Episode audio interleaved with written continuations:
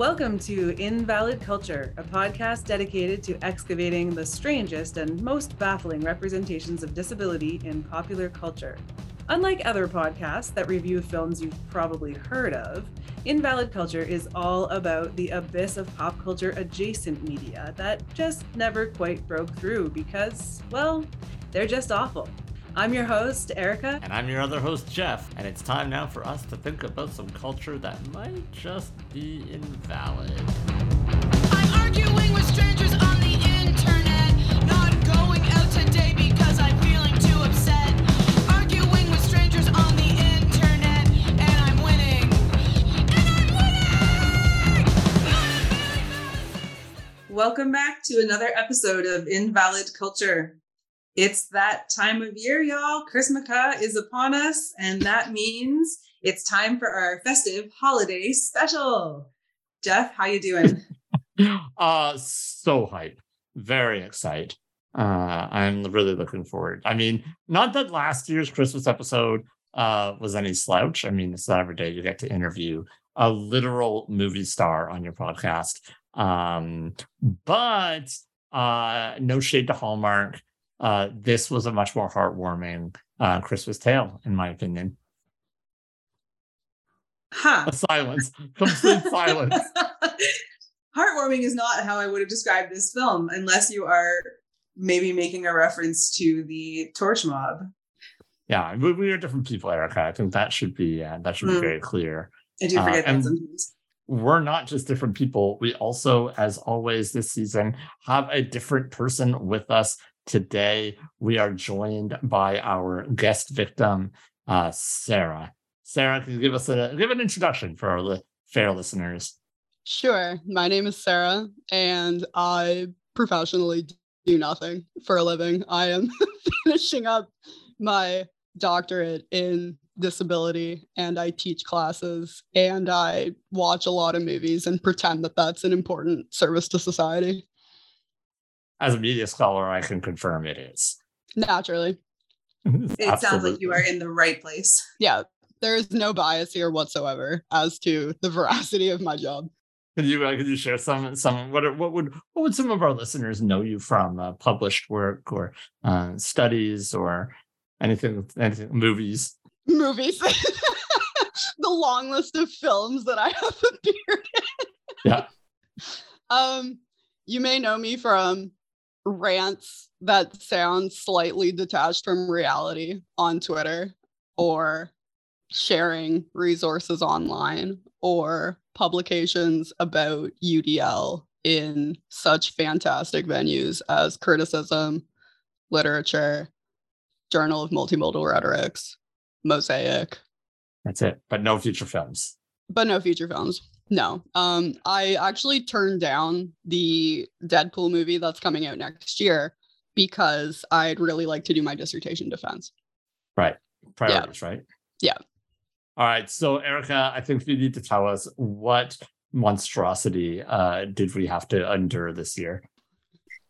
This year, the gift that just keeps on giving is Christmas Evil. Christmas Evil brings us the vivid tale of the life of Harry Stadling, a man traumatized as a child by the sight of his mother getting frisky with St. Nick.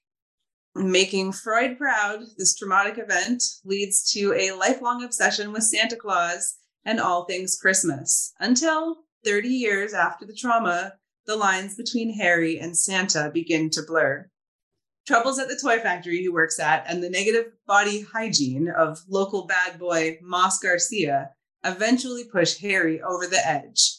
Those who stand against the Christmas will die. Dressed as Santa, Harry goes on a part donating toys to disabled kids, part murder rampage to punish those who don't want to hear the quote tune he's trying to play, end quote. Whatever that means.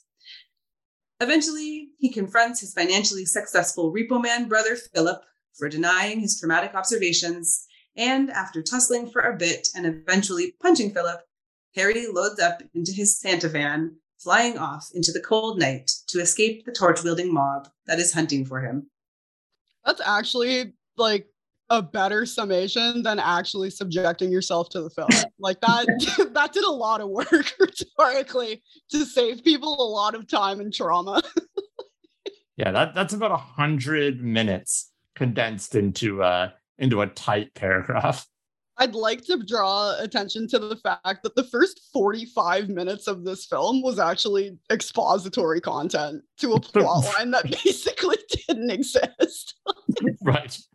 Yes, 100%. 100%. It's just like we're just like putting in the time before we can start killing people. Yeah, it it really it took a really like Tolkien-esque approach to what was yeah, what was a film that was fairly devoid of any context whatsoever. Like it took me 20 minutes into the film to figure out that his peeping Tom house was his brother's house because there were so many balding, middle-aged brunette males in the film. I had trouble keeping track. Every single male cast fit that description and it made it really hard. Is this why I like the film so much? am I drawn to the balding brunette male yeah, demographic? Did you feel, which character did you relate the most to? Obviously, Moss Garcia. Moss Garcia. Moss. That's the child that asked for a subscription to Penthouse or Playboy. Penthouse magazine. yeah. Yeah. Now we are already cutting into this and joking around. Uh, but our opinions don't matter because there are legitimate scholars who have weighed in on the quality of this film.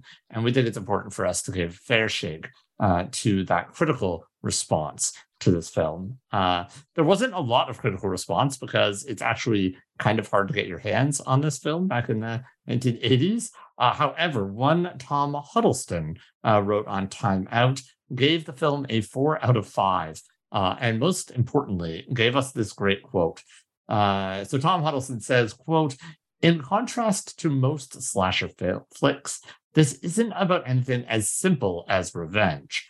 Jackson's concerns are bigger social responsibility, personal morality, and a gaping gulf between society's stated aims at Christmas time charity, hope, goodwill to all men and the plight of those left on the outside the children, the mentally ill, the ones who don't fit in. Bizarre, fascinating, thoughtful, and well worth a look. These are the words of Tom Huddleston. Um, of those adjectives, Sarah, how many of them were accurate for to you? There were four, I guess. I would go oh for 4. Um, the closest he gets is maybe well worth a look, but it it kind of has the same ethos as like rubbernecking for me, where you kind of you look at the car accident and you know you shouldn't be looking, but you also can't look away because now you've already seen it, so you feel invested. That was my relationship to Christmas Evil. Yeah, what about you, Erica?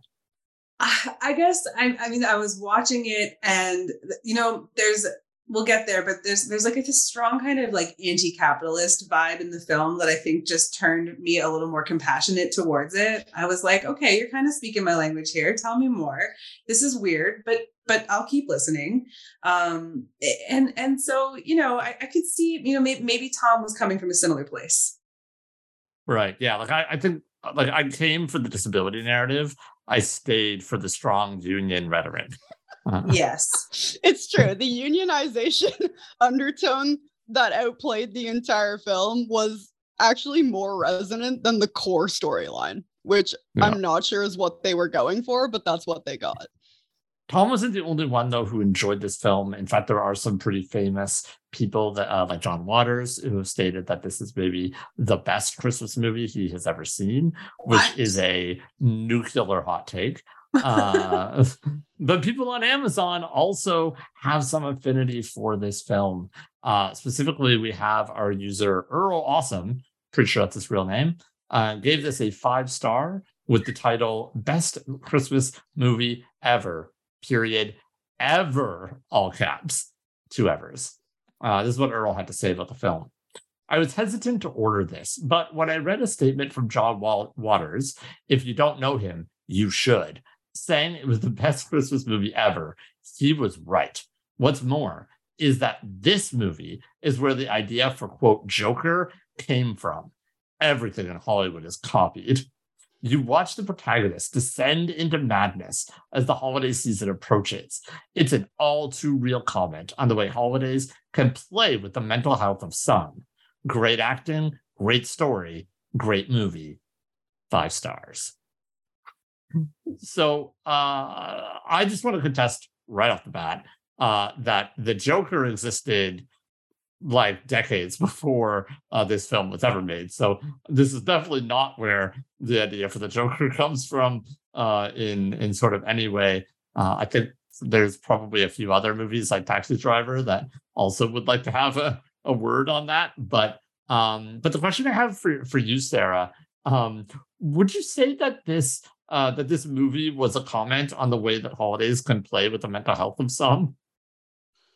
Know where he's coming from with this because while I was watching this, and th- this is kind of a reductive comment, but Harry, our protagonist, our possibly actually real Santa Claus, depending on how you read the ending, um, is kind of a confusing potpourri of mental illnesses and symptoms that don't ever really congeal into one credible diagnosis. And I thought the reference to the Joker was really good because at least Christopher Nolan's version, that is also a character that's kind of a confusing mass of symptomology that doesn't actually cohere with anyone's real lived experience of psychosis.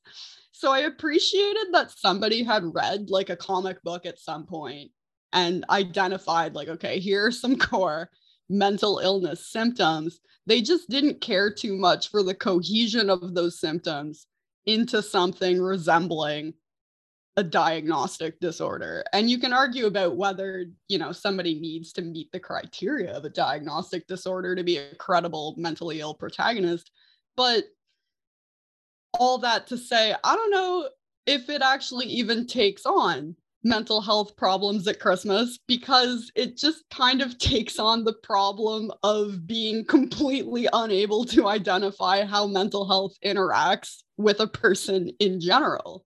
So if you can't even get it into the person's psyche, I don't know how you're going to then translate it to the level of your psyche's interaction with a holiday, right? Do you, does that make sense? That's actually a, a surprisingly um, reasonable segue into our next review. thank you. Comes... I thought you were going to say a, a, surprisingly reasonable answer, and I'd be like, thank you. I'm here to defy expectations. Glad you set the bar so low.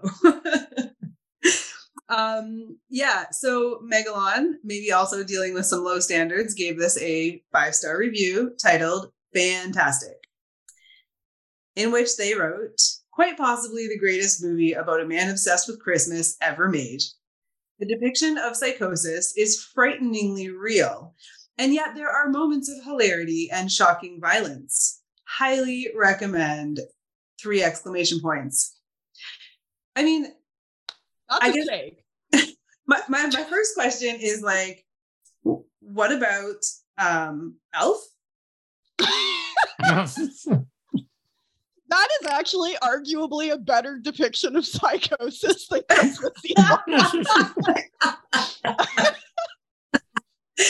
yeah, I mean, I was going for, you know, Man Obsessed with Christmas, but totally like, and like, what, what about this depiction of psychosis was, um, frighteningly real, real or frightening?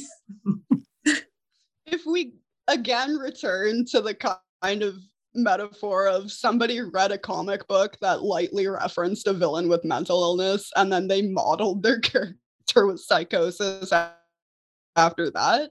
Yes that would be frighteningly realistic and incredibly you know expository as to the hyperbolic mentally ill villain who cannot be understood and every action he takes is both confusing and incredibly tragic.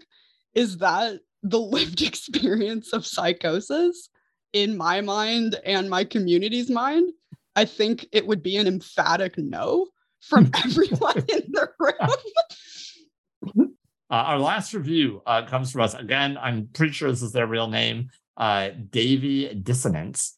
Um, Davy gave this a two star um, with the title "The picture quality is watchable and audio is good." Movie review. Um, yeah, I'm gonna try my absolute best to not laugh during this. Uh, so I'm gonna try and do Davy justice here. Uh, Davy did not love the film. Uh, okay. Davy says, as everyone else pointed out, it's not a slasher movie. It is a demented Christmas movie, pretty much. There are moments when Santa kills, but it's one home invasion and mass slaughter. That's it. Anything else is Santa having a period about the fact that no one gives a shit about Christmas or whatever. I didn't hate this movie. I don't regret ever watching this, but it's not my thing. It's innovative and different, but for some reason, I do not give one F about it. I found the movie boring, so up yours. Wow. Is Davy Dissonance Harry? Is Harry Santa Claus? well, okay. So let's, that's maybe a better place for us to start. Number one, does Davy not realize that there is a difference between Harry and Santa?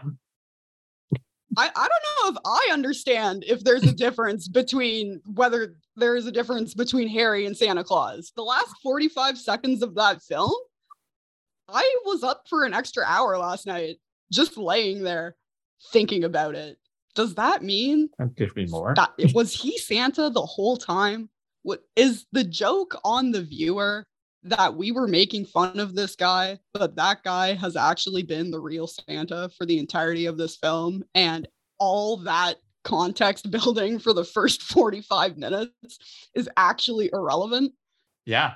I mean, that's an important question.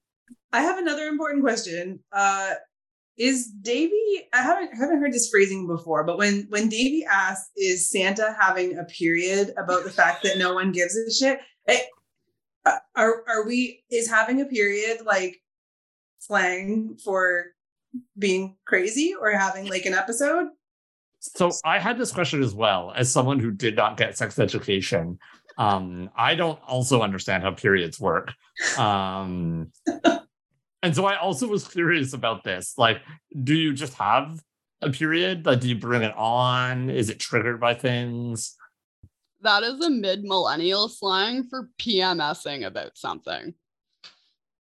Are we early millennials? Is that what happened here?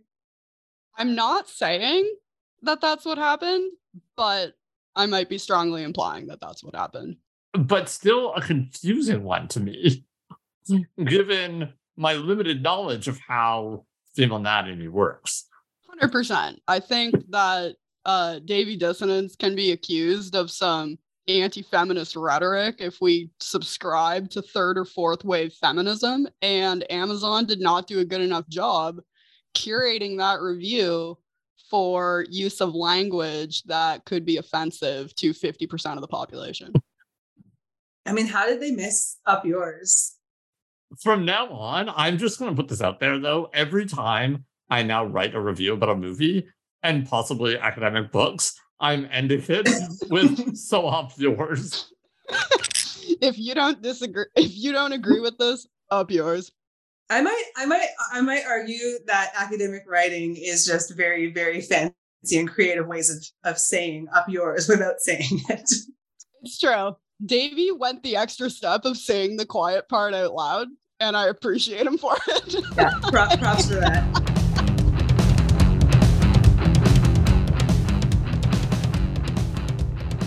All right. So, I mean, we've heard what the critics had to say, but let's just you take a step back. General impressions of this film. What did you guys think? I had a lot of trouble with the light pedophilia vibe that permeated this entire film.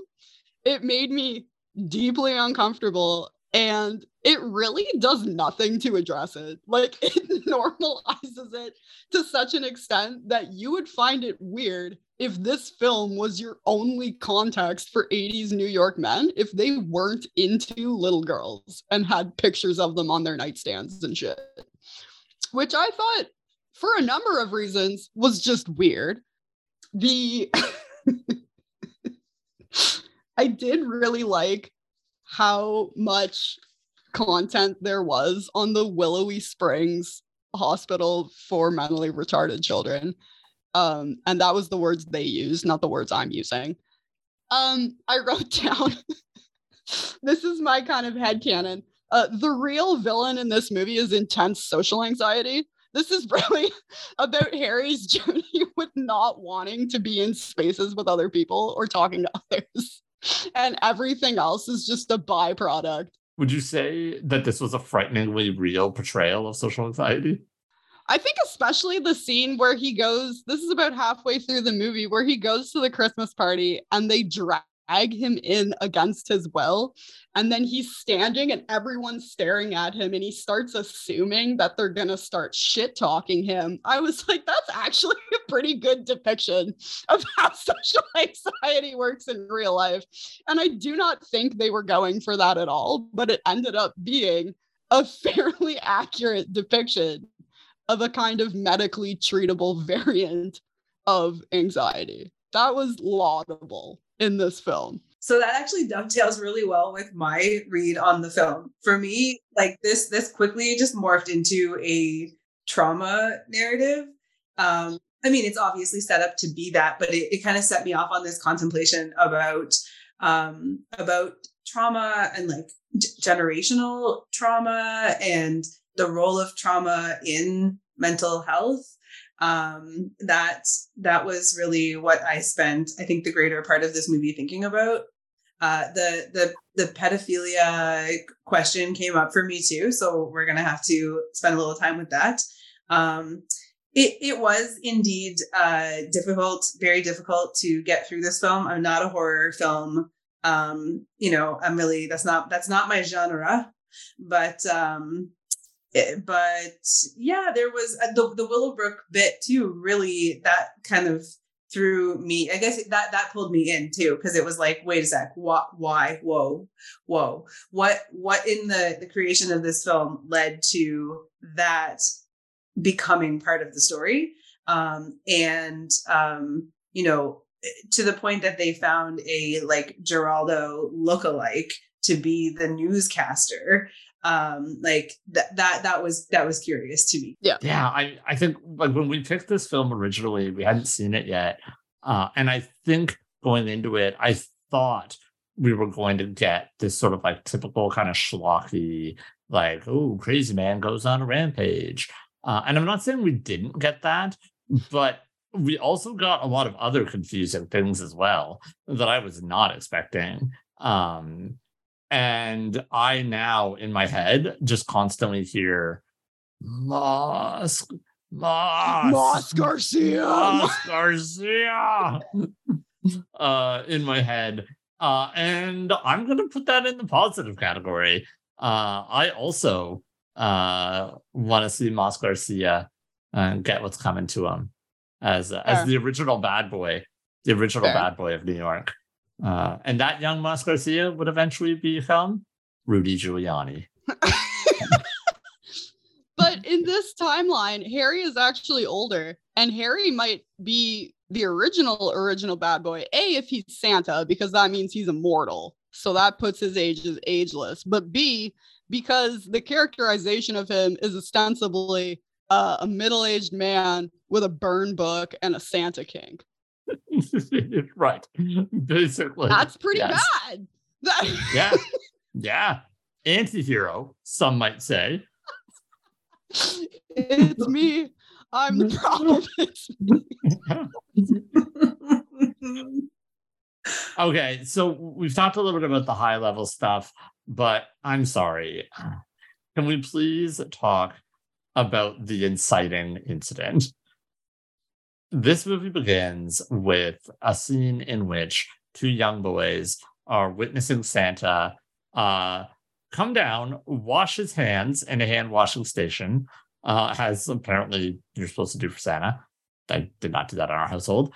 Uh, he then butters himself some bread, uh, which I also think is pretty like off myth. Um, uh, he drinks some milk, uh, and and everything's great. But unfortunately, young Harry comes down and watches Santa um, moan very suggestively at his mother while uh, taking off her garter belt, uh, and then presumably um, consummated the relationship. Um, presumably, uh, Harry then goes upstairs. He drops his uh, snow globe and cuts his hand on it. Um, I really thought they were going to do more, and I'm not condoning this, but I thought they were going to do more. With the self harm narrative as the inciting incident for violence, like I thought it was going to be a kind of the machinist thing where wherever he sees blood or the instantiation of food or eating, he goes into this kind of inarticulate psychosis and begins murdering people they did that once and then dropped that whole concept from the rest of the film, which I thought was kind of unfortunate because it was a somewhat interesting way to do it.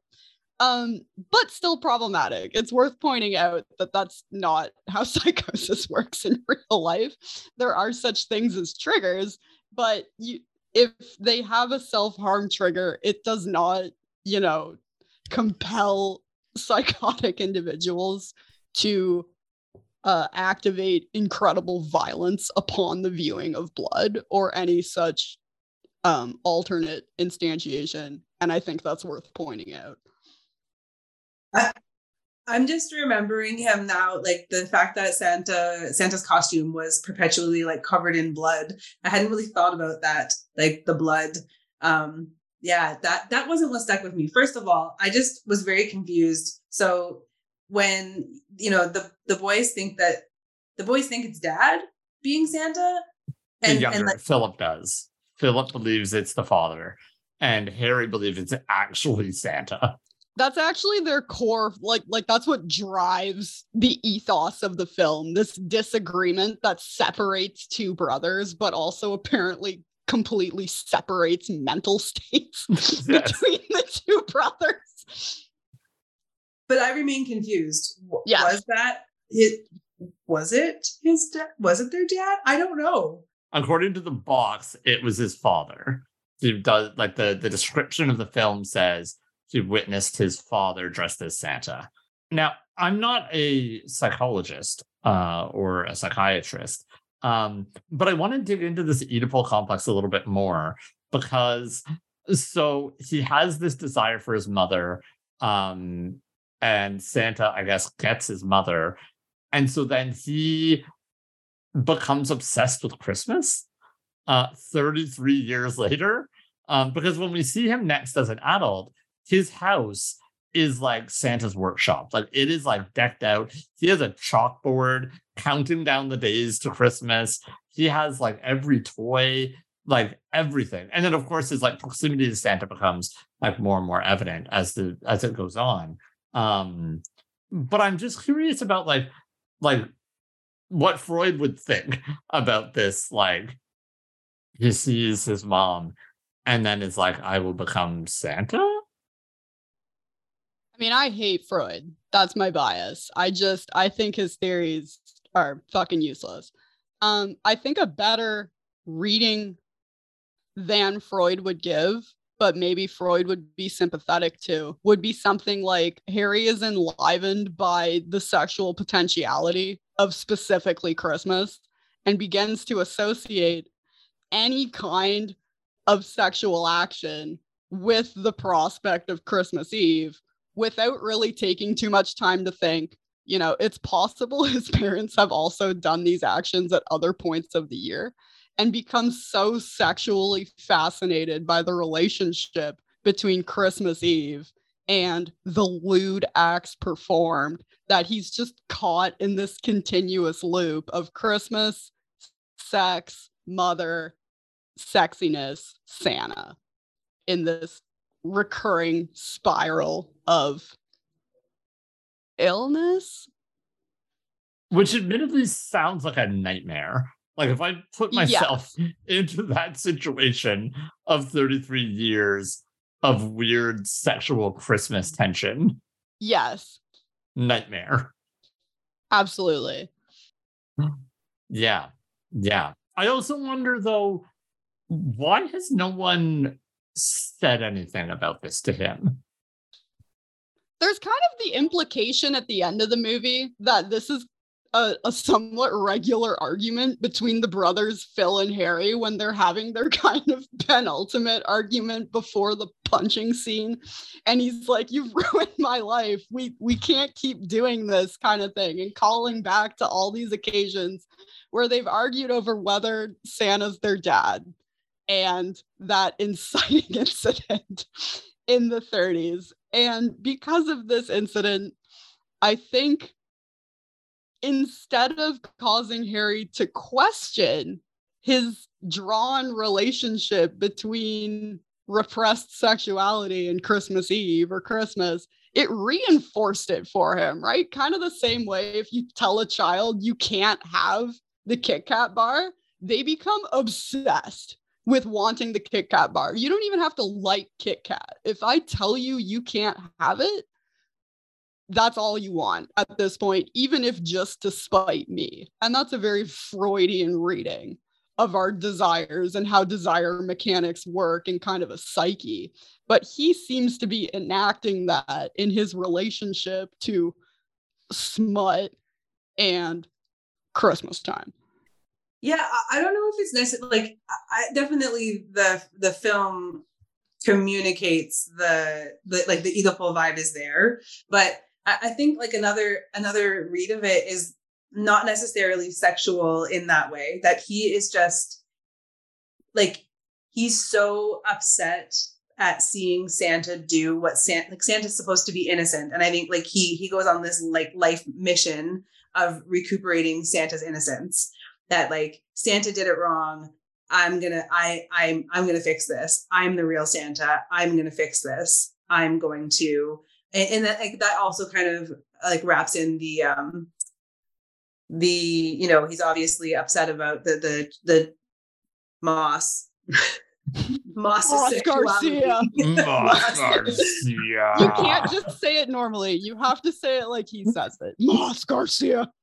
It's just like the it's like sex isn't part of Christmas. Sex is bad. It is not part of Christmas. And that like so there's this kind of brings brings up that that that pedophilia um question because I, I think like pedophilia is one read of it but the other read of it is this like kind of there's something paternal and there's also something like infantile about his relationship or his you know he's he's grasping onto this um kind of childhood innocence which is notably a trait that many people associate with mental illness, often erroneously. I think he was intentionally written to be childlike and almost kind of nymph like, and you laugh at his attempts at interacting with adult society because he's just so infantile and innocent. But but the fact that the pedophilia like yeah. comes out, it's it's almost like they they they didn't commit to that they didn't commit to us feeling like innocence about his sexual um, conversation with children.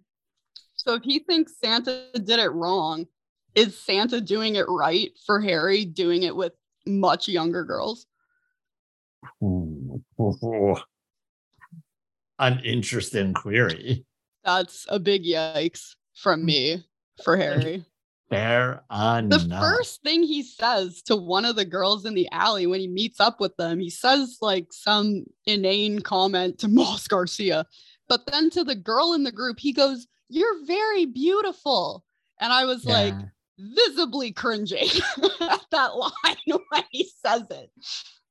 Yeah. Well, he does the same when he sort of strokes the picture, right? He's yeah. like, Oh, beautiful. Right. Uh, real quick, why does he have a picture of the child. Where did he? How did he get this photo? And it seems to be a school photo. Yeah, like he got that from someone. Which sort of like it, it sort of gives the impression, you know, when I saw the school photo, I was like, did his did his parents did, did her parents give him that? Like, is he yep. is he accepted as like the you know like he is that how is that part of how he's perceived by others is as this like you know um mentally ill or disabled like older man who the neighborhood is kind of like, oh, we accept him. He's just, you know, he's he's just the weirdo.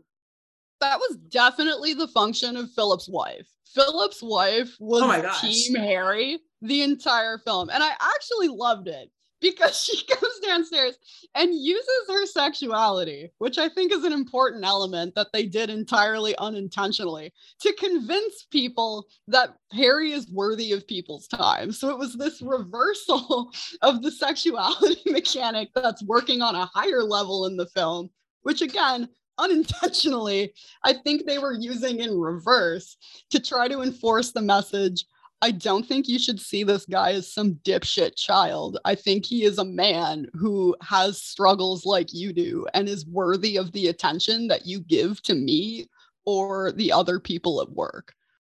I think we also need to talk about the office party and this whole Willow Springs, uh, Willowbrook Yeah. coming up because, like, we're talking about we're talking about sort of who he is and how people perceive him, but he actually has like a pretty he he's he's in like a like management position at work, isn't he? Yeah, he Yes. just got uh, just got promoted to management.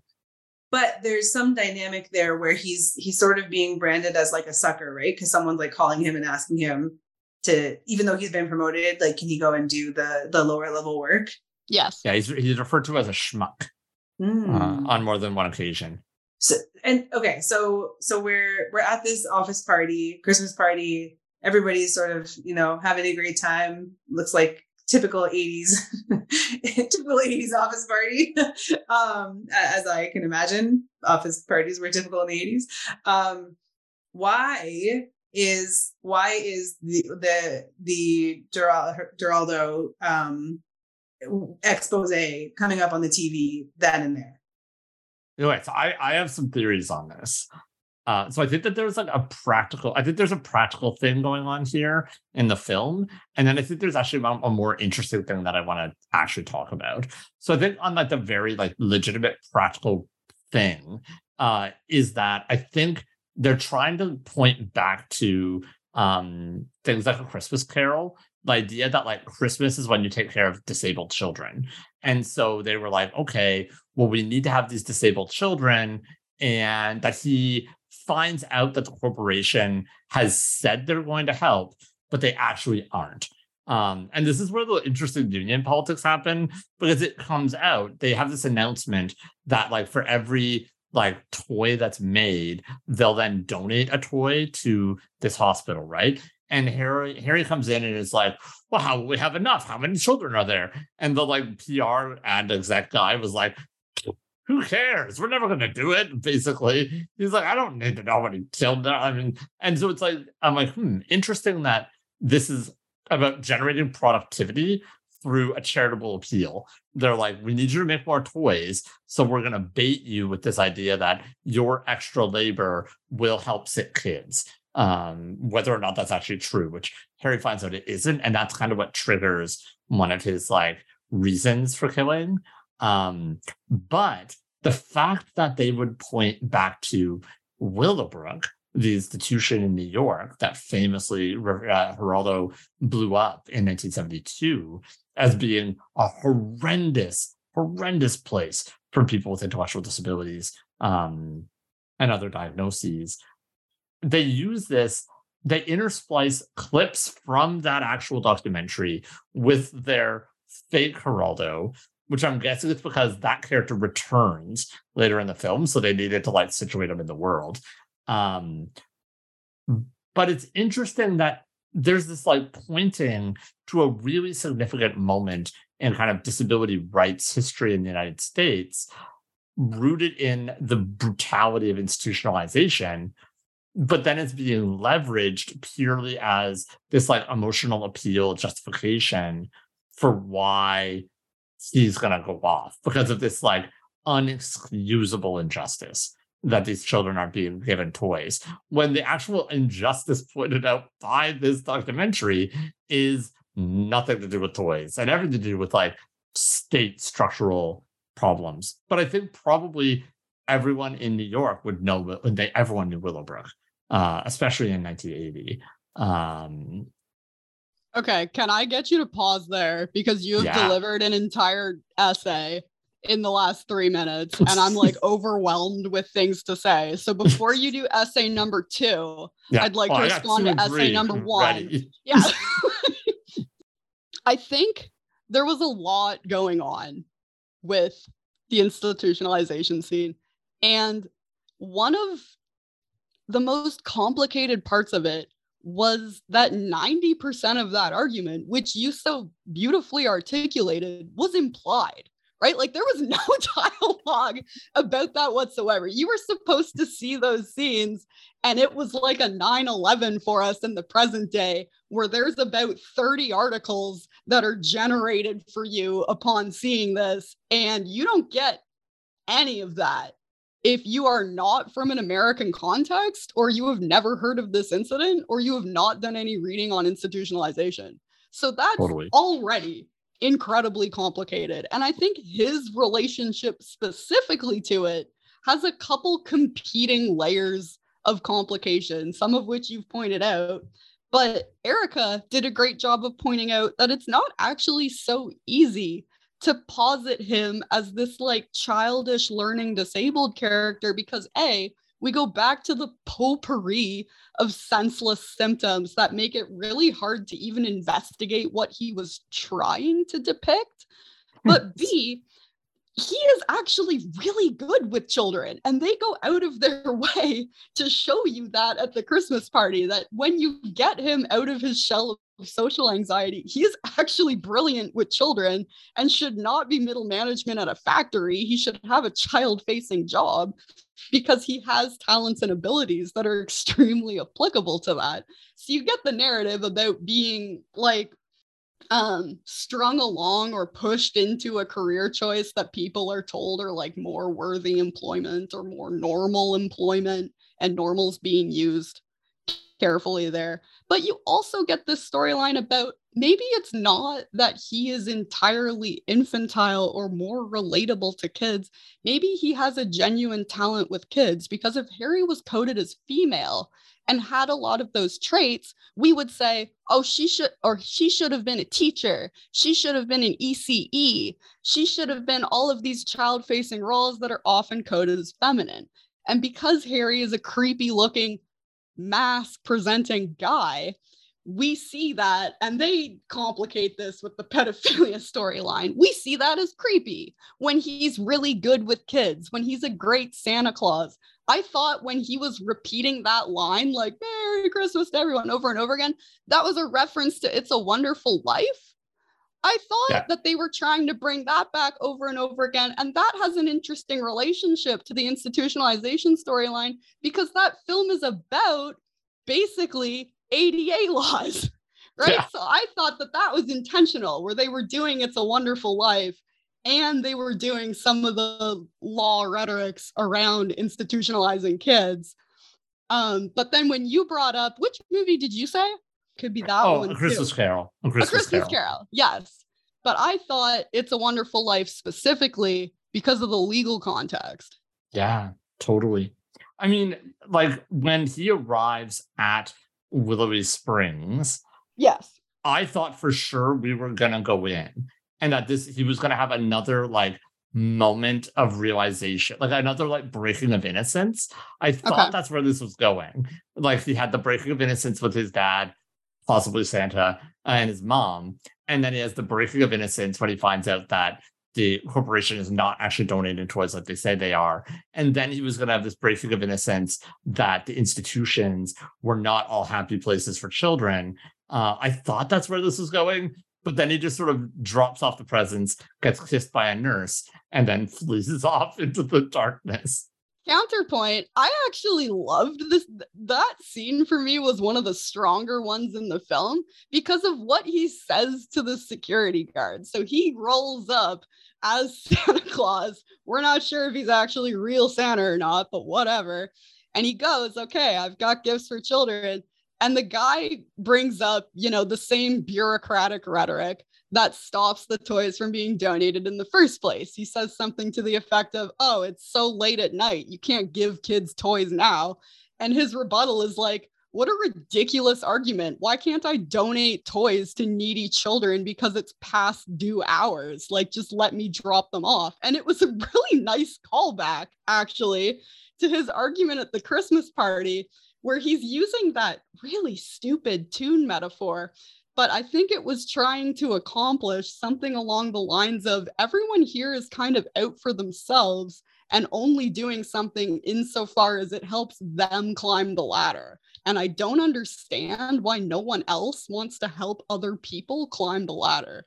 So the security guard for him is just another instantiation of all the dipshits at his work and his boss and all these people who won't donate, won't work in community, come up with stupid bureaucratic reasons to not do things. And he's standing there like, I am literally the image of charity right now. I am literally Santa holding gifts and you're not letting me do this because it's after hours. That is bonkers.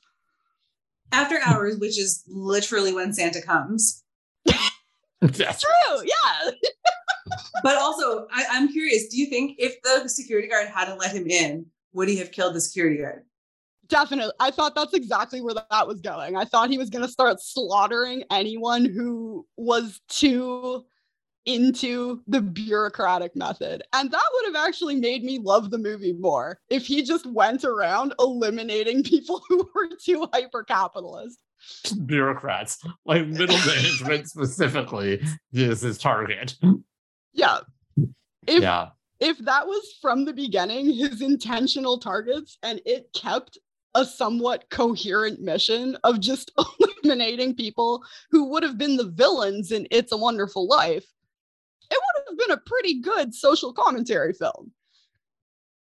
But there was also like the way that these the institution staff were like the happiest, most wonderful, gleeful people in the universe. Like, oh yeah, they're overflowing. It was like, wow, that's a like one read of it anyway. is that um that along that charity trope that like these must be the absolute salt of the earth humans that are in this wretched place with these like you know like others yeah. yeah i mean and that's that's this disconnect where it's like they point to an awareness of what was going on at willowbrook the actual willowbrook but then also present this like completely other world at the willowy springs that he actually attends yeah in fairness to people who actually do take on roles at psychiatric institutions. My my bias here is my best friend is a nurse at an adult psychiatric institution. Some of them really are salt of the earth, better than average people. She is doing some incredibly difficult work there, and her job is legitimately beyond most people's ability. And I really want to acknowledge that. That said, it is complete propagandistic nonsense that every single nurse and staff member that works there is a salt of the earth, my best friend type employee, particularly in the 80s when they're like the core deinstitutionalization movement is happening in the US, Canada. And on Christmas Eve. I mean, I think Eve. you are not going to find too many people getting paid what we pay support workers uh, happy on Christmas Eve at work. Probably. Yeah. There's a lot happening there with those nurse characters. yeah. yeah. And then I my last sort of question on this one is is this the moment when the sexy Santa myth is like confirmed for him? Because he this is the only instance where he quote unquote gets the girl. Uh, this is the only moment where a woman looks at him with sort of loving eyes and kisses him and he lights up as well um is this is this sort of the confirmation and then what does it mean that the confirmation the sexual confirmation comes from a nurse uh who are typically seen in sort of this maternal kind of way I love this reading. I did not think about this at all because I was too busy dwelling over the myriad institutionalization rhetorics from my own bias. Um, I think first impression, completely ad hoc, it kind of competes with the sexualization storyline that was already occurring because that storyline was created to be so deeply problematic. And that's not to say this is a non problematic relationship and therefore those things don't cohere because it is A, also problematic, and B, problematic things can absolutely cohere. But having been rewarded for standing up against bureaucracy, I think was in the basest way a positive way of rewarding his behavior, which is almost never happening in the movie. This guy spends the first 40 minutes of exposition being shit on for doing things like wanting people to do quality work or showing up to work at all. He's he's all about this community narrative. And he gets shit on for it. So when somebody rewards him for doing something for community, I saw that as a pretty big win for him but I'm not sure what that's doing for the sexuality narrative. And I don't think it did anything demonstrable for him either, because it never came up again. And he didn't pursue her at all. It was just this like little mini reward sequence, like, you did a good thing for others. Well done. And then he moves on to become a mass murderer. I mean, I mean, disagree with me, but I just I I I wonder if this is, you know, I don't know that this was meant to be a film. I, this is a recurring kind of theme in the podcast in the films that we've watched. This wasn't meant to be a film about mental health or mental illness. Mm-hmm. This was meant to be a film that brought sex and murder together and this like psychosis trope was sort of the thing that conveniently bound them together. And mm. so I think that helps to explain like some of the chaotic, the chaotic like readings, like the many, many, many possible readings is like, yeah, we could read a lot of, we could read this a lot of ways because the creators did not, were not intentional. right. Yeah. It's, yeah. it's like the curtains are blue problem where you could the curtains are blue for any reason you want it to be blue really, if there was clearly no intentionality to the reason why the curtains were actually blue. Okay, well, that brings me right to the last thing that we absolutely must talk about in this film, which is just the ending. Like, what? Yeah. What? Because was that in that? Help me out here. this broke me as a film theorist. That I'm still thinking about this. my it's okay. So for my first question, okay, Philip does not narrate any of the other parts of the film, correct? This no, like Philip narrates the end of this film. Yeah. What? Because Harry has exited this film at this right. point. And at first, I thought my first impression was when Philip strangled him, the rest of the sequence was actually a dream sequence. And this is what Philip is imagining. And then when the film abruptly ends after am I allowed to say rape van? Because that is uh, clearly uh, a rape van. there are no windows. Okay. So when the rape van takes to the sky, like Santa's sleigh into the night. With Santa's like, sleigh spray painted on the yes, side. Yes, it yes. is a Santa rape van, if we're gonna be fully accurate. It was it was a very recognizable sleigh. I'll give him points for artistic integrity on that. So the right van ascends into the sky.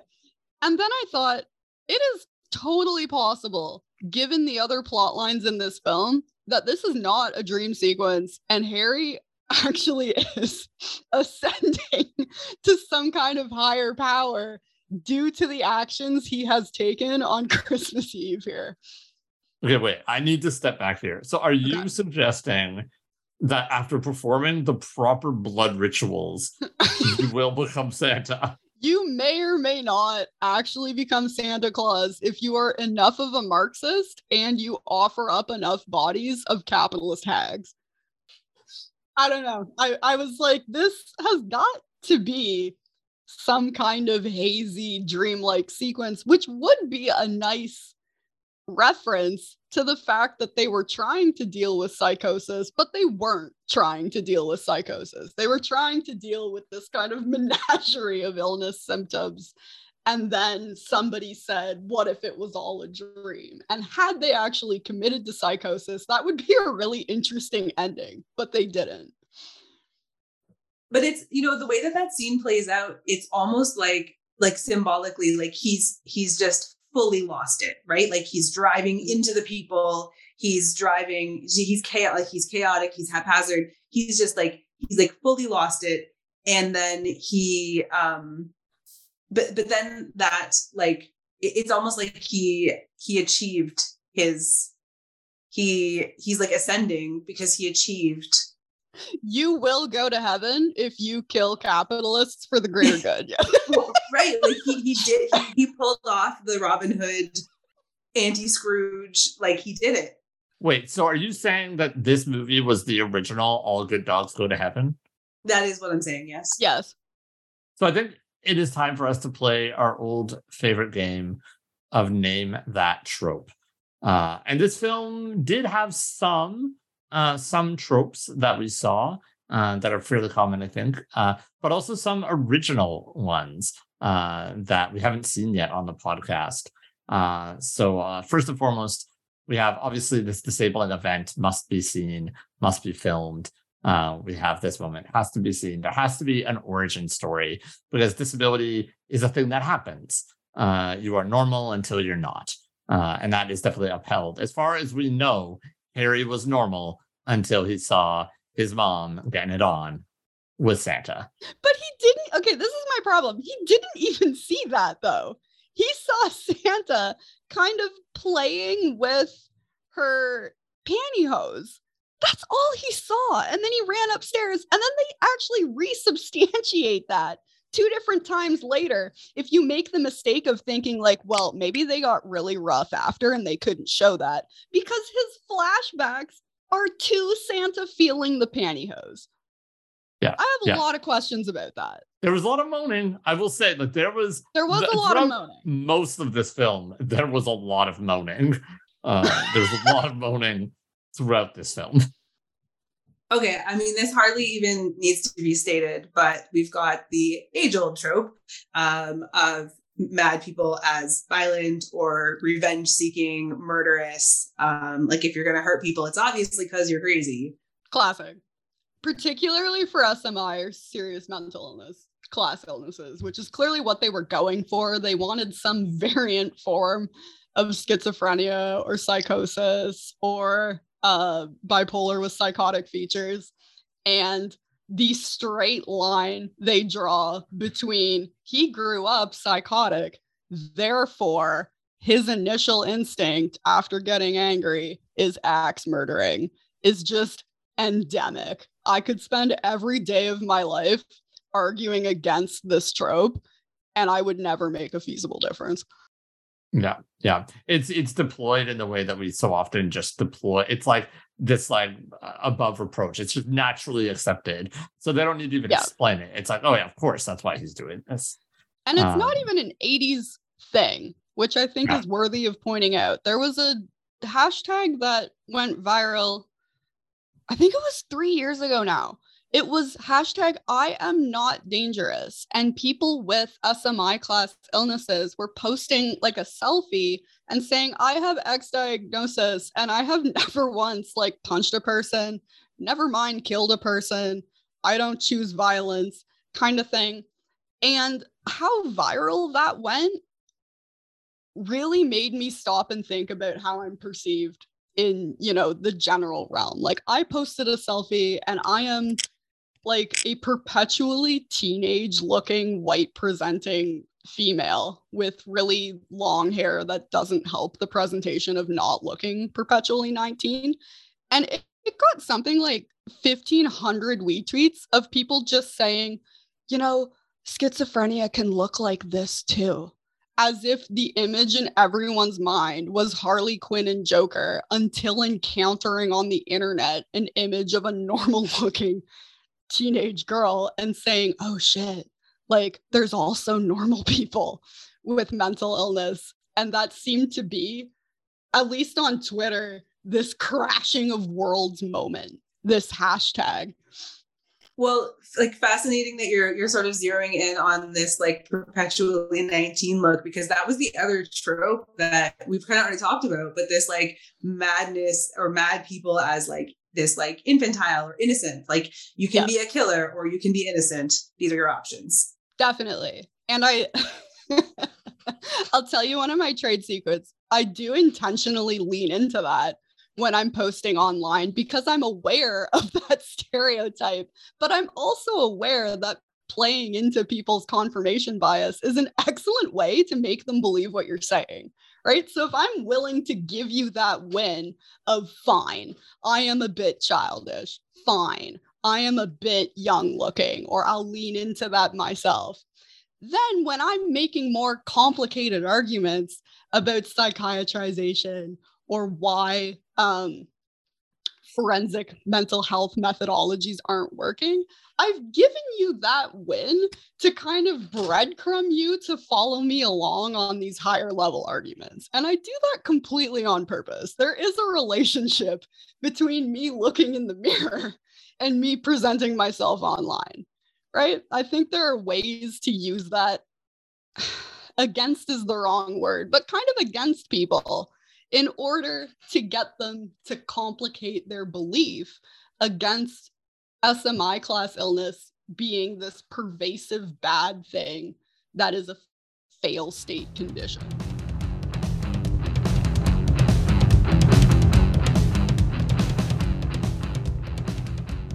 So we've talked about the serious stuff. We've done some academicizing, if that is a real word. I think it's time now for us to get a little trivial. So when we look at this film, you might remember me from such films as uh, Christmas Evil was written and directed by Lewis Jackson, who you've probably never heard of, uh, in part because uh, Lewis went on to do predominantly art house type pornography films that are very strange as far as I could understand, and also very difficult to find. Having said that, our main character Harry is played by Brandon Maggart, who went on to do like a ton of bit parts in television. I honestly, if you have watched a television show, Brandon Maggart has probably been on one episode, a very extensive IMDb, uh, but was also famously in Robin Williams' film uh, Life According to Garp, uh, which I would like to believe now is a sequel to this film. To be fair to Brandon Maggart, he was genuinely good in his performance. He he was given a terrible script and he did what he could with it, you know. Yeah. Oh, he was compelling throughout. Yeah. Fully different person, contrary to what they looked like. Jeffrey DeMunn, who played Philip, uh, is I would say probably the most famous uh, to come out of this thing. Um, it's stated it has lots of uh, sort of bit roles, but has also been in horror films like The Hitcher and The Blob. Uh, was also in The Green Mile. So we have a little bit of sort of locked up institutionalization, disability, mental illness going on here in the in the uh, Jeffrey DeMunn verse. All right, and uh, I guess that brings us on to production facts. Uh, so this film was originally titled "You Better Watch Out." I think it would have worked well as like a subtitle, Okay. "Christmas Evil, You Better Watch Out." But who knows? Maybe the sequel is coming. Still waiting. We can Still only waiting. hope. 40 years later, we're still waiting. um, also, apparently, this film was confiscated during the video nasty panic in the UK as a film that was deemed obscene, um, which I know we've, you know, uh, I think f- film representation has come a long way in, in 40 years. But I think, you know, looking back to the 80s, it's probably pretty obscene. Yeah. Well, I think I mean the fact that it was also like written and directed by someone who predominantly had a background uh, in pornography may have played a role in that. But I also wonder if the like it's like anytime you combine sex and violence, I think that was like immediately like kind of triggering uh people. But uh yeah, it was confiscated, not convicted, as far as I know. Um, they were like, you can't have access to it, but um, we're not sending we're not sending Lewis Jackson to prison. I am 98% sure. And I did not backtrack because I just didn't want to.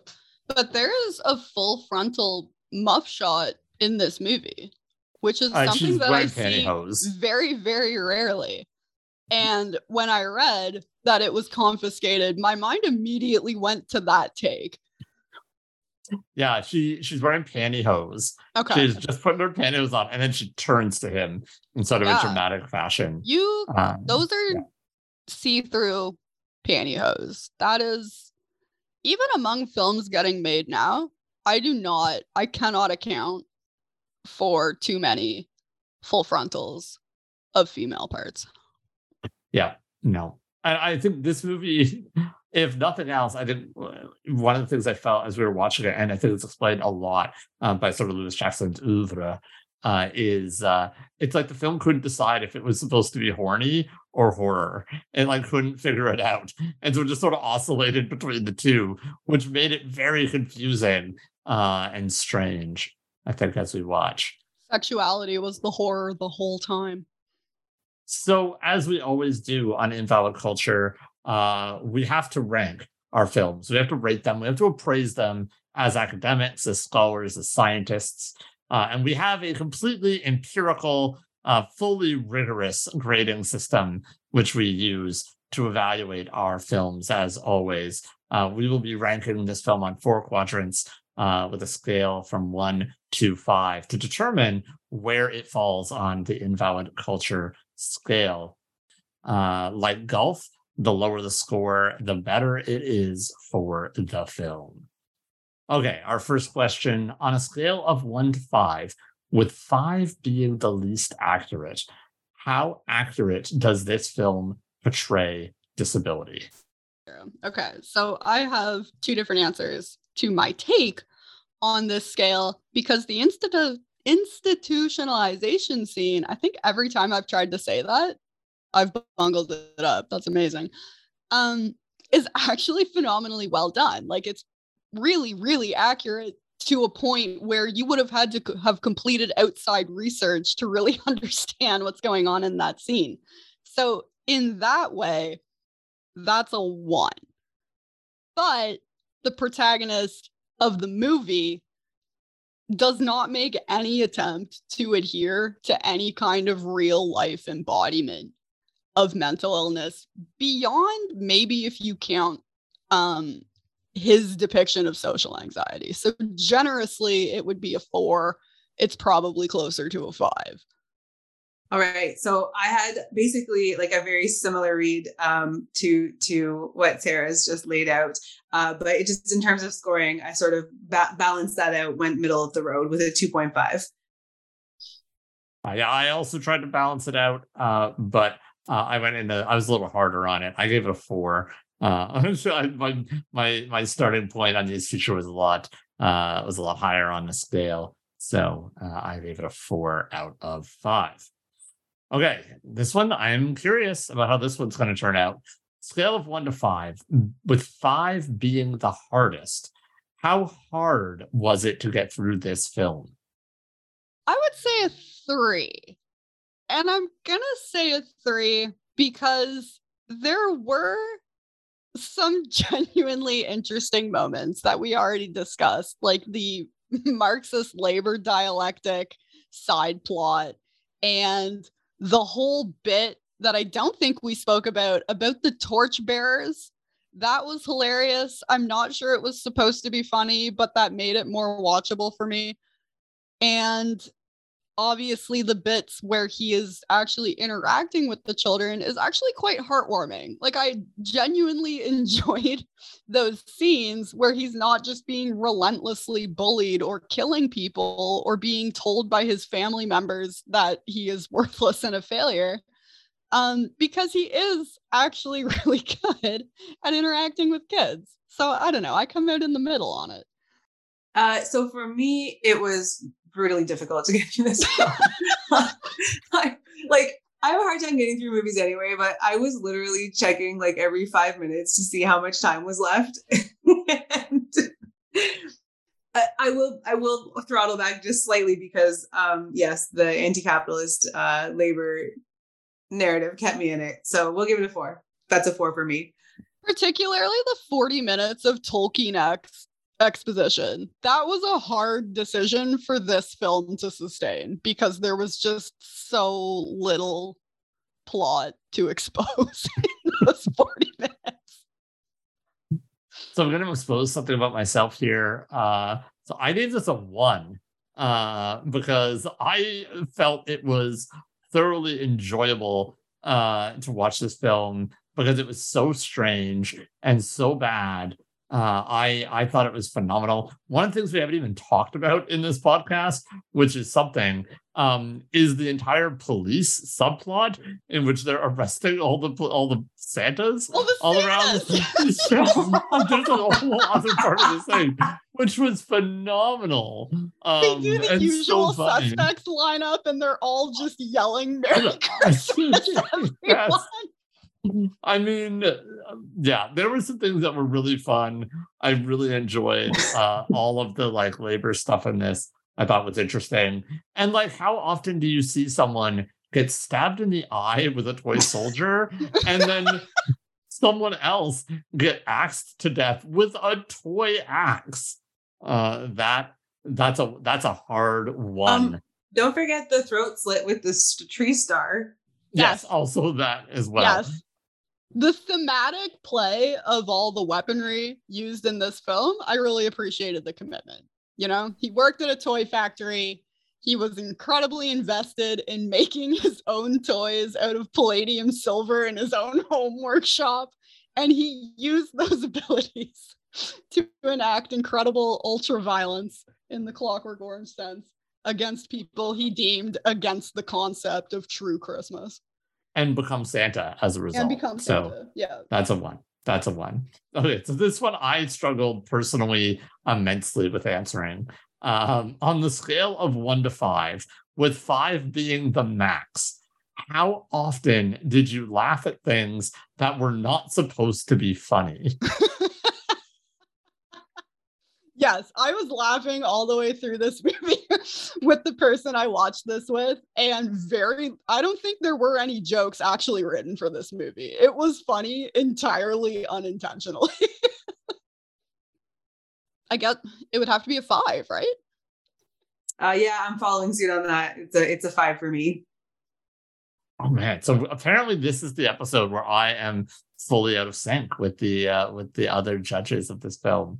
Uh, I gave this one a three because how is that possible? I, actually, I think that a lot of the stuff I think was supposed to be funny. Like I think I think she was actually I think there were things that we were laughing at that were intended to be jokes. I think, um, but that's where I was struggling because I was like, well, wait, like were we supposed to laugh at Moss Garcia for having negative body hygiene? Because that is a hilarious thing to say about a child objectively but was it supposed to be funny? And I honestly don't know if it was supposed to be funny, but maybe. But I think there was some other stuff that was definitely supposed to be funny. Okay, our final question on a scale of one to five, with five being the most, how many steps back has this film put disabled people? See that?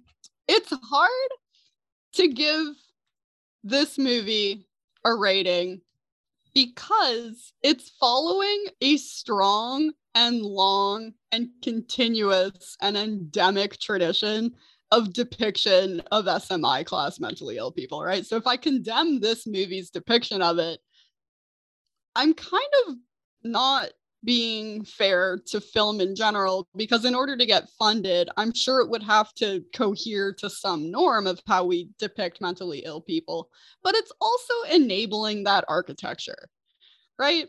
So when i think of this film alongside films that i think do psychosis really well like last night in soho that came out last year at tiff that is the most accurate depiction of schizophrenia i have ever seen on film but what it had to do was interrupt 50 some odd years of schizophrenic depiction on film, right? So you had to get people like Anya Taylor Joy on the cast in order to make that realizable.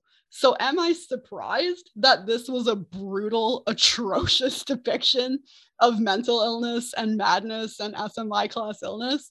No. Can I indict the film for that reason alone. I think it's more complicated than that. So maybe a 2.5? I, I went four on this one. I I felt like you know I I gave it a little bit of credit for maybe um, exposing the or bring you know exposing um, an unlikely audience perhaps to the um, history of institutionalization. I thought that was like a redeeming factor, but by and large, it was just like that repetition of the the story, the the like just painfully familiar tale of madness and violence um, that that that was just yeah I, I, that that's where that's where my score came from. Yeah i uh, i actually also gave it a four uh for almost the exact same reasons. Um you know the film might not have taken us any step forward uh which is too bad uh but i definitely think if you watch this film uh you're probably not going to have uh, great thoughts uh the next time you see a mall santa and are like, is this man multi- is he mentally ill? Am I about to get stabbed? Uh yeah. So I'm gonna give this one a four. I am dying to find out if this lands in a crime may have been committed. Please let it be so. The scores are in, the tally is done. I am proud to announce that with a score of 43, Christmas Evil is a crime may have been committed. Woo!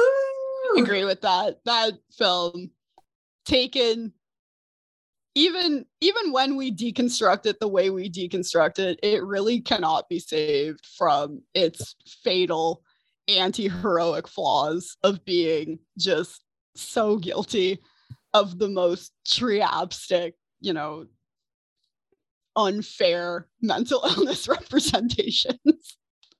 I, I think we're gonna put an, uh, a big asterisk on uh, on this rating, really, uh, because it was largely carried by the fact uh, that I am a dysfunctional person who likes bad movies.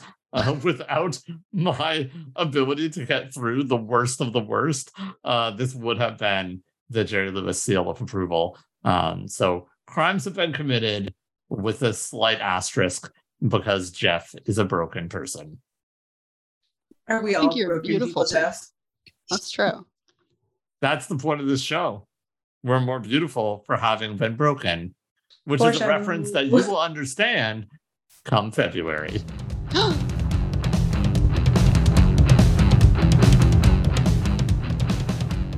and thus concludes another episode of Invalid Culture. Thank you for joining us. I hope you enjoyed it or not. Do you have a film you would like for us to cover on the pod? Or even better, do you want to be a victim on Invalid Culture?